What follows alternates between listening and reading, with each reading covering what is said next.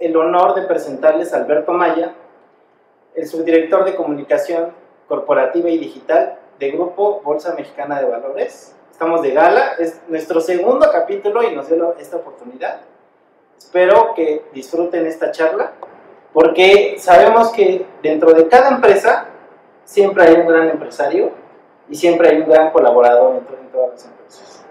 Entonces, bienvenido Alberto Maya, ¿cómo has estado? Muchas gracias, Gabriel, la verdad es que muchas gracias por la invitación, y al contrario, yo me siento honrado el que me hayas considerado para poder charlar de prácticamente de cómo se puede ir transformando una empresa, cómo puedes hacer uso de toda la parte digital, de todas las herramientas, justamente para mandar mensajes positivos o que quieras destacar alguna acción a ciertos públicos o parte de tus audiencias, ¿no? Entonces, la verdad es que muchas gracias por la invitación y bienvenidos aquí a la Bolsa Mexicana de Valores. ¿Cuánto tiempo llevas en bolsa? Ya llevo un rato, ya llevo 21 años. Oh. 21 años que me ha tocado ver la transformación que ha tenido la propia empresa. Como bien saben, la bolsa cotiza dentro del propio mercado. Entonces me ha tocado vivir diferentes momentos de transformación de la propia bolsa y en sí también del propio mercado de valores. Hemos visto momentos muy importantes que han marcado a las empresas que cotizan, que están listadas, y al propio mercado de valores en diferentes momentos, ¿no? Entonces, la verdad es que ya llevo 21 años, me han dado la oportunidad de ir adquiriendo nuevas responsabilidades y hasta el momento llevo toda la parte de liderazgo en la parte de comunicación corporativa y la parte digital. Entonces, ya llevo un rato para acá. De entrada creo que iniciaste los jueves de bolsa. Sí, así es. Ahora tenemos una Bolsa Mexicana de Valores que está muy enfocada a la educación financiera y a transmitir información. Claro, mira, los jueves de bolsa es una iniciativa que el grupo, la bolsa, ya llevamos a cabo desde hace aproximadamente 3, 4 años. ¿Con qué objetivo nacieron? Nacieron con el hecho de poner en contacto al público en general con el mercado de valores a través de exposiciones, a través de conferencias con expertos precisamente del mercado de valores. ¿Cuáles son esos expertos? Analistas de casas de bolsa, directores de inversión, algunas de las emisoras que están listadas con nosotros y todos los que tengan que ver justamente con todo este ecosistema del mercado de valores. Inició con una idea, ¿no?, de justamente acercar a la población y al público en general, primero para que conocieran qué es lo que hacemos en la bolsa, qué hacemos aquí adentro del edificio de Reforma 255, y a partir de ahí ir atendiendo las inquietudes con diferentes temas, ¿no? Sabemos que tenemos ahí un gran reto en la parte de la educación financiera y que mejor que nosotros ir desarrollando este tipo de iniciativas como Jueves de Bolsa. Lo hemos ido transformando, hemos tenido una muy buena recepción por parte del público en general y sin lugar a duda por los temas de la pandemia nos obligó a hacerlo completamente digital. Sí. Nunca hemos buscado que se pierda también esa sensación de poder venir al edificio de la bolsa, el poder tener el acceso, el ingresar y estar en el auditorio de manera presencial. La pandemia desde el año pasado creo que a todos nos obligó a transformarlo de manera digital, y la gran ventaja justamente de las conexiones remotas es ampliar la capacidad de conexión. Nuestro auditorio tiene una capacidad para 240 personas aproximadamente, y en todos los jueves de bolsa prácticamente los teníamos llenos, como diríamos sold out. La gran ventaja de hacerlo en un formato online y digital, nos ha dado la oportunidad de tener hasta 4.000, 5.000 personas conectadas en los jueves de bolsa. Y has tenido personalidades como Gabriel Casillas, Eduardo Piquero también, que tiene una gran misión, que es la sustentabilidad. Ah, exacto, así es. Y la huella de carbono, que es muy preocupante hoy en día. La Bolsa Mexicana de Valores también tiene un índice que es el ESG, así que mencionas. En el grupo ya llevamos aproximadamente más de 10 años desarrollando los mercados verdes y sostenibles en México y prácticamente pioneros en la región. Cuando me refiero a la región, toda la parte de Latinoamérica. Justamente hace 10 años lanzamos el primer IPC sustentable, o el primer índice sustentable. En aquel entonces lo denominamos IPC sustentable. ¿Qué medía ese índice? Estaban las empresas que cumplían con ciertos criterios de sustentabilidad avalados por un tercero o por un externo. las condiciones de mercado y las necesidades de los inversionistas van cambiando todos los días. Lo sabemos tú y yo, y lo sabemos prácticamente que quienes se conectan y pueden escuchar este podcast y ver este video. Van cambiando las necesidades del inversionista y se fue transformando, y a partir del acuerdo y del joint venture que tenemos con nuestro socio, que es Hablemos de los índices, el año pasado justamente, ¿qué es lo que hicimos? Retransformamos este índice y ahora lo denominamos índice ESG México Total Index, que aquí ya tiene otros componentes que te permite que aquellas empresas que están dentro de su muestra, además de que tengan un tercero, pues tienen otros parámetros que las hacen estar dentro de este índice. Y ante los ojos del inversionista, pues estas empresas cumplen con criterios ESG. Ya el concepto ESG ya es mucho más amplio. Antes nada más hablábamos de sustentabilidad, ahora también sí, toda la parte ambiental, la parte social, pero también tan importante lo que corresponde al gobierno corporativo. Entonces es un concepto mucho más amplio, y lo que te permite este índice es tener justamente una muestra de aquellas empresas que están cumpliendo con estos criterios. Y a partir de ahí vienen otras estrategias, como parte de la estrategia de sostenibilidad del grupo, pues hemos desarrollado, sí, esta parte de los índices, también de los productos, ¿no? Como los bonos temáticos, y toda la parte de relacionamiento que tenemos con nuestros diferentes públicos y audiencias. Eso lo he aprendido gracias a los usuarios de Bolsa. Mira. A toda la comunicación que tiene en su podcast, porque sí, tú eres titular. Con Juan Manuel Olivo, que es nuestro director de promoción de emisoras, ahí tenemos esa, digamos, yo soy el presentador del podcast, cuando me lleva la parte de la conversación de Bolsa Mexicana del Podcast. Y es por eso que es muy importante que las empresas comuniquen por medio de redes digitales, por medio de lo digital, su mensaje a su público en general. Sí, así es. Tocas un tema bien importante, y en la necesidad, quien no está en el medio digital es prácticamente como si no tuvieras, no existieras, ¿no? Sí. Para aquellas empresas que de pronto resulta un poquito, se muestran como reacias a participar en la parte de la comunidad digital, creo que aquí es bien interesante que se realice un autoanálisis y decir, a ver, ¿qué es lo que quiero comunicar? ¿Y realmente tengo que estar ahí? Yo te diría que sí. Obviamente no todos pueden estar en todas las redes sociales, o no todos pueden tener un podcast, o no todos pueden tener un blog. Ahí es un tema más de autoevaluación, de saber en dónde quiero estar y con quién quiero estar. Para todos hay cabida en el plano digital, desde las redes sociales, infinidad de redes sociales, desde las más conocidas. Luego tenemos la parte de los blogs, tenemos la parte de los podcasts también. Entonces creo que ahí hay una oferta bien interesante de la parte digital, y creo que las empresas tienen que primero analizarse, y decir, sí, tengo que estar en esta o en otra, pero no puedes no estar en la parte digital, ¿no? Porque eso es lo importante, comunicar, dar información y generas confianza. Sí, ahí lo que comentabas de esta parte es justamente de la preocupación y la necesidad que el inversionista tiene, en donde, ok, perfecto, sí, viene la ganancia, viene la parte del revenue, viene el profit, pero ya ahora al día de hoy los inversionistas están también muy enfocados, ok, en dónde tú vas a invertir el capital que yo estoy poniendo en tus manos. Muy responsables, y creo que en esa tendencia estamos prácticamente, pues, todo el mundo de las finanzas y de las inversiones. Más allá de solamente tener una ganancia, yo como inversionista quiero saber mi recurso que yo estoy poniendo en las manos de un experto, hacia dónde están dirigiendo esos recursos.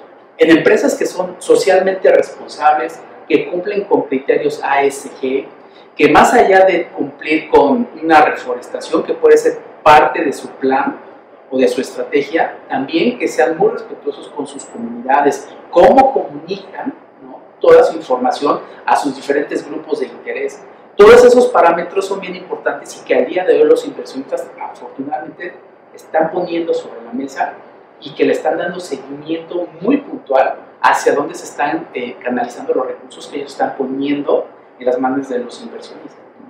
Porque hay una frase que es, para mí es muy importante, dice, el título profesional fue al siglo XX lo que es la marca personal al siglo XXI. Y creo que es muy importante la comunicación digital. Sí. Mira, es muy importante y es necesario, ¿no?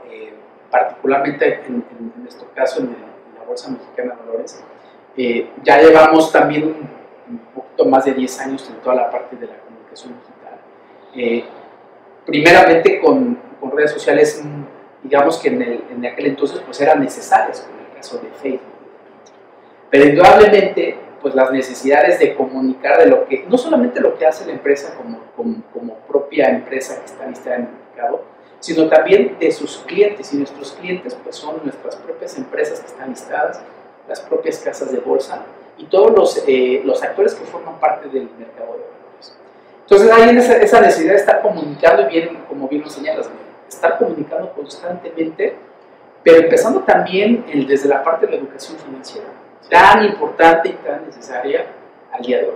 En los crecimientos que estamos viendo en la apertura de cuentas, pues en gran medida también es porque todos los que participamos del mercado de valores hemos estado empujando todos los temas de educación financiera, cada quien desde su trinchera, pero que al final hay una convergencia cuyo objetivo creo que es común, es justamente que el mercado de valores sea visto como una opción real, no solamente de financiamiento para las empresas, sino también para los inversionistas, que te permitan cumplir con algún objetivo que tengas en tu vida, desde la compra de un bien inmueble, desde un auto, de irte de viaje, hasta algo mucho más robusto como es un plan de pensiones, que tu pensión pues sea mucho más decorosa en ese sentido. Entonces la comunicación digital indudablemente se ha evolucionado, se ha transformado, y desde la bolsa pues hemos estado muy al pendiente, nos hemos adaptado justamente a estas nuevas tecnologías, a nuevas formas de comunicar. Indudablemente la parte de redes sociales, la parte del podcast, la parte del blog han sido fundamentales para estar en ese camino de cumplir nuestro objetivo. ¿Ya cuántos capítulos llevas en la bolsa? En el podcast ya es la tercera temporada, ya la concluimos justamente esta semana, y con nuestra participación en la Semana Nacional de Educación Financiera. Ahí cerramos justamente con Gabriel Casillas y con Eduardo Rosas, también quien genera contenido sobre educación financiera. Ahí concluimos. Cada temporada le estamos llevando entre 15 y 17 capítulos aproximadamente, episodios. Entonces ya te puedo decir que llevamos más de casi 30, 35 capítulos aproximadamente los que llevamos, si no es que un poco más, ¿no? Entonces, ese es nuestro último y más reciente producto de comunicación digital, Bolsa Mexicana del Podcast. El blog, Hablemos de Bolsa, está cumpliendo 3 años, recientemente lo cumplimos con muy buenos números, pero sobre todo que están consumiendo el contenido que estamos generando, tanto de la bolsa como los participantes, aquellos que se están sumando como casas de bolsa, analistas, catedráticos de las diferentes instituciones financieras, nuestros propios equipos de dirección también están generando el contenido para el blog, con el único objetivo de que todo el tema del mercado de valores sea mucho más sencillo de entender, para que aquella persona que no sabe absolutamente nada logra entender qué es lo que hacemos aquí adentro del edificio de 255. Eduardo Rosas lo hace muy bien. ¿Es youtuber? Sí, mira, más de que un youtuber, tiene una muy buena comunidad. Genera contenido muy interesante, y donde creo que, sin equivocarme, coincidimos como mercado de valores, como bolsa, porque lo que él comenta y hasta cierto punto recomienda, pues son productos que están listados justamente aquí en la bolsa, ¿no? Fondos de inversión, la parte del SIC, que ahí después hay otra oportunidad que podemos platicar del SIC, que ha tenido más allá del crecimiento que ha tenido, representa una oportunidad importante para que tú como inversionista tengas acceso no solamente a los valores nacionales, sino también a los valores extranjeros, ¿no? Entonces, genera buen contenido, y en él encontramos esa alianza en donde coincidimos en ese objetivo de la educación financiera. Sí, lo hace muy bien, la verdad. ¿Por qué deben de listarse aquí las empresas? Sí, mira, existen ciertos mitos y ciertas realidades. Siempre habrá una cara, pero hay otra caja, ¿no? Entonces, los mitos que se tienen usualmente sobre el mercado de valores es que solamente pueden listarse las empresas grandotototas. que es, al momento de listarte o de cotizar en bolsa, pierdes el control de tu empresa. Que solamente hay acciones, o sea, es decir, que solamente hay acciones en la bolsa. Que pierdas el control, que los costos son muy altos, que implementar gobierno corporativo impensable, ¿no? Esos son los mitos que se tienen sobre cotizar en bolsa.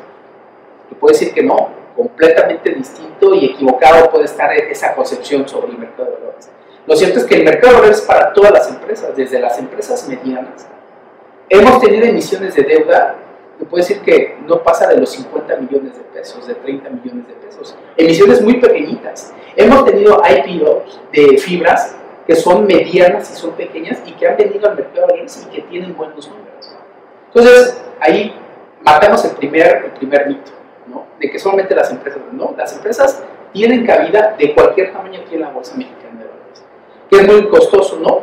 Te puedo decir que tenemos diferentes programas de apoyo, de acompañamiento, para desde el día 1 hasta que llegan al mercado de valores y posterior, los acompañemos en su proceso de institucionalización.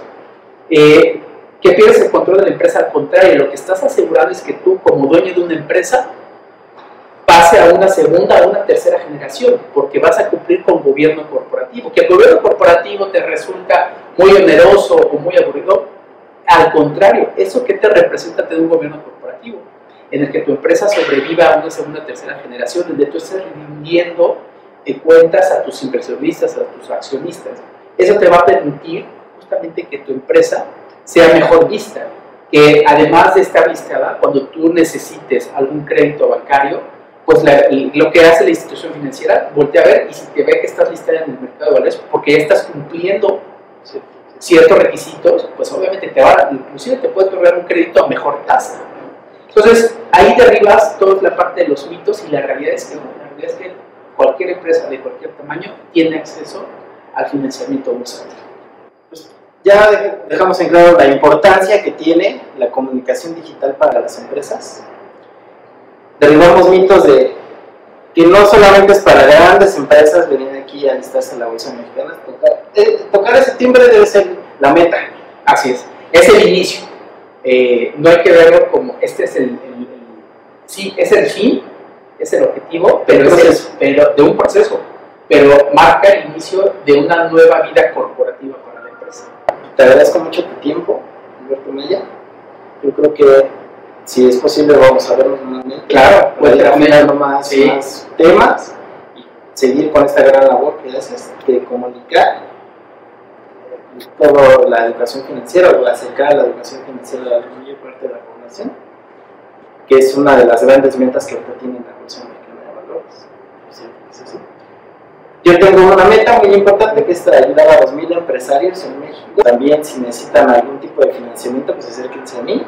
Cuando inició la pandemia, tú pusiste un tweet en donde tú dijiste, oye, no solamente las empresas que van perdiendo, necesariamente es así, hay índices, claro, que son como ángeles. Sí, así es. También te hacen los ángeles y los diablos, que son productos, ¿no? En donde te permite que si el mercado va a la baja, pues tú puedes usar este instrumento que te permite invertir a la inversa, es decir, si va a la baja el mercado, pues le metes a uno de estos y te permite, si va a la baja, participar en ese instrumento que te permite ver en aquellas empresas que van hacia la alza.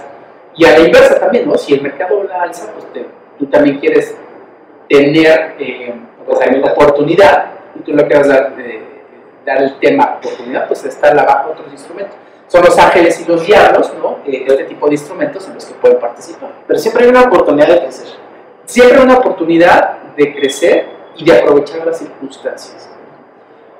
Escuchamos y somos muy temerosos de que si el mercado va a la baja o está presentando mucha volatilidad, pues en los momentos más complicados y más complejos hay historias de éxito, hay historias que son tangibles y que han surgido o que han nacido de esos momentos tal vez de crisis, de mucha volatilidad, y hay casos ahí que alguien ha tenido la visión que dice, ok, también el mercado está pasando por un momento de mucha volatilidad, pues ahí hay oportunidades también, los hemos visto y la historia ahí nos lo comprará.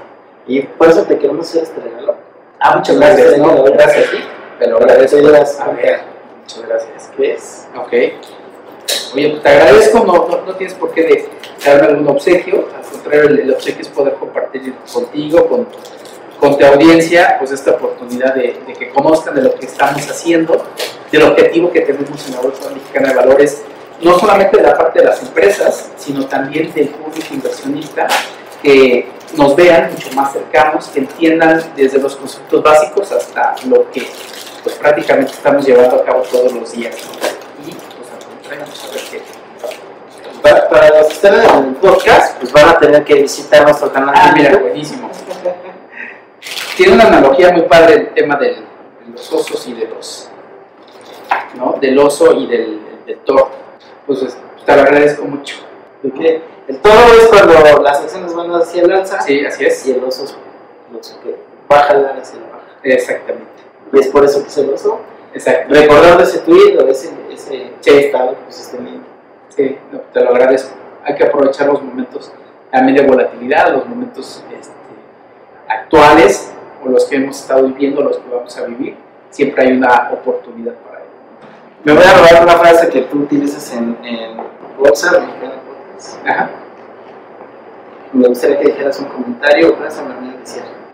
No, pues al contrario, muchas gracias por habernos acompañado y sobre todo el honor que tengo yo que me hayas invitado, y pues invitarlos a que se conecten, que escuchen este podcast en las diferentes plataformas, y si nos llegan a ver en el video, pues les den mucho like, que dejen algunos comentarios, y pues bueno, bienvenidos nuevamente a la Bolsa Mexicana de Valores. Está abierta para cualquiera que nos quiera visitar a través del MUBO, del Museo de la Bolsa, a través de los jueves de Bolsa ahorita online, que consuman el contenido, que nos lean en el blog, y por supuesto también nos escuchen en el podcast. Pues muchas gracias, Alberto. Es un excelente. No dejes de hacer esa gran labor.